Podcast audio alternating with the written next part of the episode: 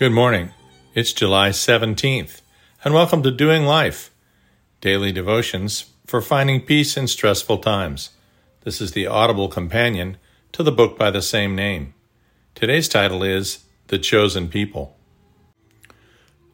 For not all who are descended from Jacob are the true Israel, and they are not all the children of Abraham, because they are his descendants by blood. That is, it is not the children of the body who are God's children, but it is the children of the promise who are counted as Abraham's true descendants. Romans nine, six through eight. As a child, and before I had studied the scriptures in any detail, it always sort of bothered me a little that even though God supposedly loved us, we weren't the chosen people. All through the Hebrew Bible, our Old Testament, there are references to the Israelites as the chosen people. Well, who are we then? Chicken scratch? Paul explained to us, both in Romans nine and Galatians three, that God's promise to Abraham was clear, that through his descendants all the families of the earth shall be blessed. Genesis twelve, two through three. Paul clarifies for us, therefore, know that only those who are of faith are sons of Abraham.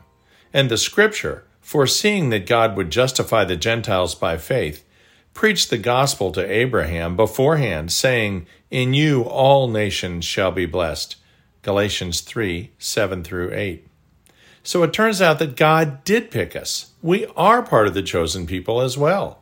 It is not our ethnicity or whether our males are circumcised that makes us descendants of the promise to Abraham, but instead our faith in God. This has huge implications for your everyday lives. Isaiah forty-eight ten says, I have chosen you in the furnace of affliction. What does it mean to us to be chosen? Charles Spurgeon tells us that when poverty is at your door, let it in. God is already in your house. He has already chosen to stand with you. Sickness comes knocking? Well, all right then, come right in, because God has already chosen me. Don't forget that Christ in you and you in him means that the Helper, the Spirit, is right there with you in the midst of your poverty and sickness. You are never alone. Is there anything intolerable as long as you don't have to face it alone? We may not be able to see Jesus physically, but we can hear his voice.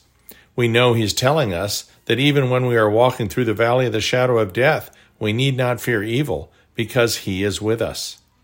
Remember how bad it felt not being picked by either captain to be on the second grade dodgeball team? Well, God picked you. You are chosen. Rejoice in it. Dear Heavenly Father, thank you for picking us, knowing that you have made us a part of your family and that we have all the rights and privileges that go along with that, can reassure us in any circumstance. Bring it on. God's on my team.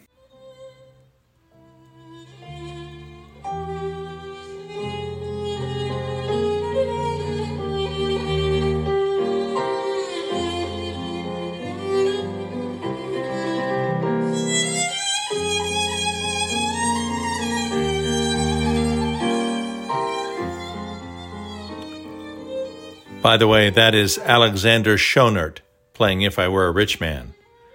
We'll see you tomorrow.